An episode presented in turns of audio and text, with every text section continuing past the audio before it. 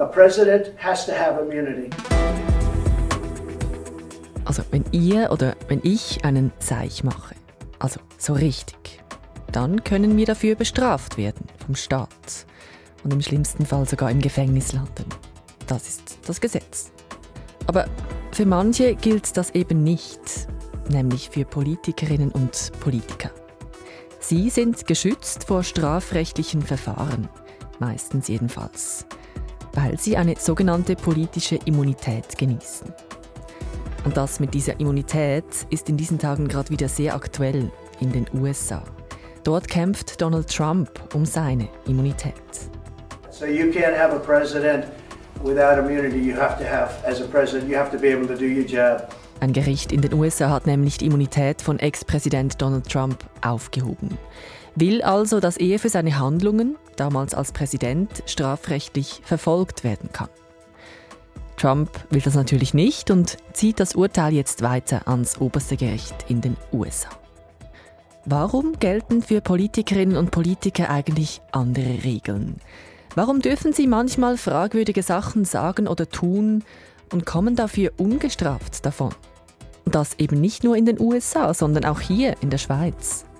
Dem gehen wir heute nach, hier bei News Plus. Ich bin Romana Kaiser. Heute zusammen.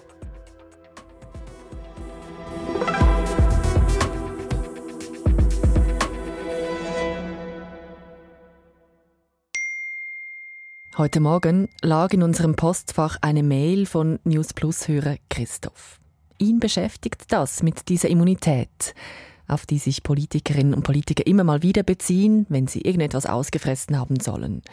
Eben zum Beispiel Donald Trump, aber auch Politikerinnen und Politiker in der Schweiz, schreibt er. Und Christoph fragt uns deshalb, warum braucht es eigentlich diese Immunität und was deckt dieser Immunitätsschutz alles ab? Das wollen wir eben auch wissen, lieber Christoph. Und deshalb habe ich deine Frage direkt weitergereicht heute an unseren Inlandredaktor in Bern, an Matthias Strasser. Also die Grundidee dahinter, die ist schon ganz alt. Es geht darum, dass man die Institution, das Parlament schützen möchte. Das Parlament soll funktionieren können. Äh, politisch gewählte, auch legitimierte Volksvertreterinnen und Vertreter im Parlament und auch im Bundesrat, die sollen sich zum Beispiel frei äußern können, ihrem Willen Ausdruck geben. Man könnte auch sagen, die Parlamentarier und der Bundesrat, die sollen keinen Maulkorb kriegen. Also das Bundeshaus soll so eine Art Safe Space für alle politischen Ideen und Äußerungen sein. Und das hängt mit einer simplen Logik zusammen. Wenn man Regeln definieren würde, was man zum Beispiel sagen darf und was eben nicht, dann müsste ja auch jemand sagen, eben, was geht jetzt und was geht nicht mehr. Und das kann dann sehr schnell dazu führen, dass eben einzelne politische Kreise, vor allem Minderheiten, sich nicht mehr gleich einbringen können. Also es geht darum, letztlich Schikane im politischen Prozess äh, zu verhindern. Keine Schikane soll es geben. Das Parlament soll ein Safe Space sein, wo man theoretisch alles sagen und machen darf. Also wirklich alles. Von Beleidigungen bis hin zu rassistischen Äußerungen. Okay, also das die grundsätzliche Idee hinter dieser politischen Immunität für Politikerinnen und Politiker im Bundeshaus. Aber wichtig, es gibt eine Unterscheidung. Das, was Matthias eben beschrieben hat, also die Immunität im Bundeshaus drin, da spricht man von der absoluten Immunität. Aber es gibt eben auch noch eine zweite Form von Immunität. Und die betrifft das, was die Parlamentarierinnen und Parlamentarier draußen machen. Also spannend wird hier vor allem die Diskussion um das, was eben außerhalb des Bundeshauses passiert. Dort wird dann diese Immunität nicht mehr gleich absolut gehandhabt. Das ist eine sogenannte relative Immunität, die dann da äh, noch gelten soll. Und da ist dann die Frage, wie weit soll das eben gehen? Äh, die Immunität ist nicht per se umstritten in der Schweiz. Das hängt auch damit zusammen, dass sie eben sehr eng definiert ist und sehr eng gehandhabt wird. Also die Immunität, die schützt nur zum Beispiel bei strafrechtlichen Vergehen, wenn wir über äh, Vergehen außerhalb des Bundeshauses reden.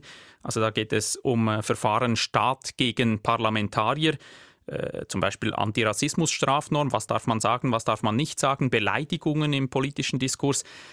Die Immunität die gilt aber nicht in zivilrechtlichen Fragen. Also überall dort, wo sich zwei Personen streiten, da sind Parlamentarier äh, gleich zu behandeln wie normale Bürger.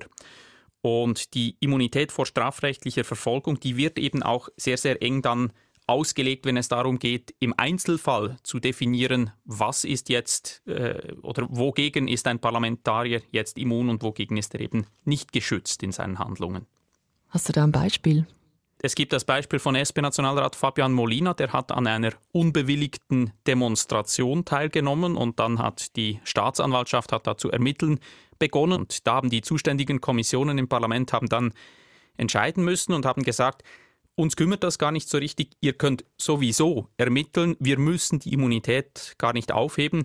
Also die Logik, Molina war privat an dieser unbewilligten Demo und eben nicht als Nationalrat. Man kann über diese Einschätzung sicher äh, streiten, aber es zeigt sich eben, die Immunität für einen Parlamentarier, die Aufgabe des Parlamentariers, die wird in der Schweiz sehr eng begrenzt, wenn es darum geht, dann zu entscheiden, ob äh, ein Schutz gegeben ist oder nicht. Irgendwie schon noch komplex, das alles, finde ich. Ich halte deshalb nochmals kurz fest. Bei der relativen Immunität, da geht es eben darum, dass eine Politikerin, ein Politiker geschützt ist vor den Strafverfolgungsbehörden und zwar auch außerhalb des Bundeshauses. Aber eben nur dann, wenn er oder sie etwas Fragwürdiges sagt oder tut, das in einem direkten Zusammenhang steht mit dem Job als Parlamentarier, Parlamentarierin. Und das Beispiel, das Matthias vorhin erwähnt hat, von SP-Nationalrat Fabian Molina, im Februar 2022 war das, das zeigt eben, dass die relative Immunität nicht immer greift. Molina hat als Privatperson an dieser unbewilligten Demo teilgenommen und nicht als Nationalrat. Und deshalb durfte er strafrechtlich belangt werden. Und das wurde er auch. Für ihn gab es eine Buße von 300 Franken. Spannend in diesem Zusammenhang, es gab einen ganz ähnlichen Fall im Juni 2020. Da hat die grüne Nationalrätin Sibel Aslan auch an einer illegalen Demo teilgenommen und die Behörden haben ihr auch noch vorgeworfen, sie solle gegen die Covid-Verordnung verstoßen haben. Die zuständigen Kommissionen haben dann beurteilt, dass Aslan nicht als Privatperson, sondern eben als Nationalrätin an dieser Demo vor Ort war. Aline Trede von den Grünen hat das damals so begründet. Also ohne, dass sie überhaupt Nationalrätin ist, wäre sie gar nicht an dieser Demo gewesen. Und darum hat es einen ganz klaren Zusammenhang gehabt, ihr Amt mit dieser Tätigkeit. Und darum ist mir darauf eingestiegen. Das gehört zu unserer Kommission, aber wir werden die Immunität nicht aufheben. Und im Gegensatz zu Fabian Molina kam bei Sibel Aslan hier also die Immunität ins Spiel. Sie wurde geschützt und durfte im Falle dieser illegalen Demo-Teilnahme nicht strafrechtlich belangt werden.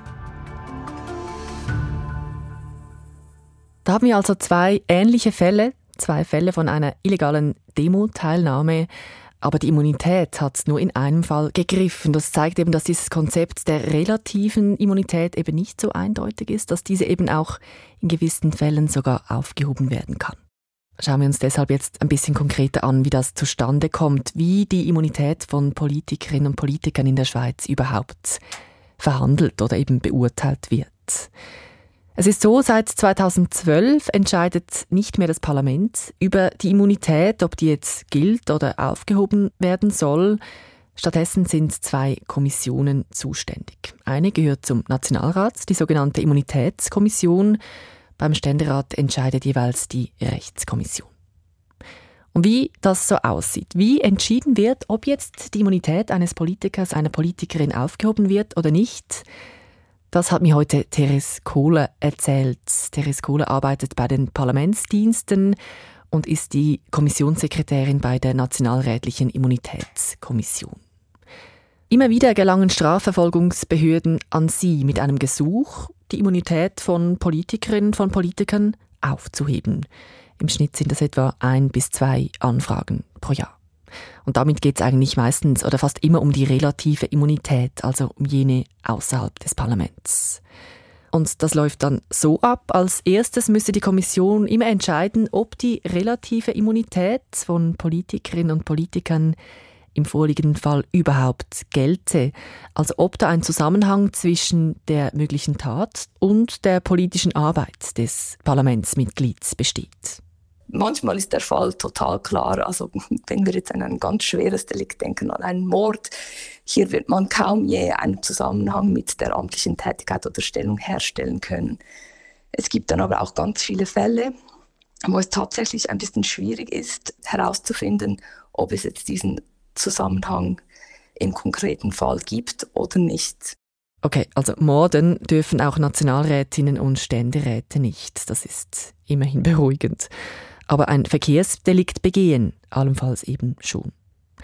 Jedenfalls sei es nicht immer einfach zu sagen, ob jetzt die Immunität greifen solle oder nicht, sagt Teres Kohler. Also ich halte mal fest. Zuerst entscheiden immer die Kommissionen, ob die Politikerinnen durch Immunität geschützt sind oder nicht. Falls nicht, können die Strafverfolgungsbehörden den Fall weiterziehen und die betroffene Person auch büßen. Falls die Kommission aber zum Schluss kommt, dass die Immunität greift, erst dann entscheiden sie, ob sie aufgehoben werden soll oder nicht. Das passiert aber sehr selten. Erst ein einziges Mal ist das passiert, und zwar im Fall des ehemaligen SVP-Nationalrats Christian Miersch, falls ihr euch noch erinnert.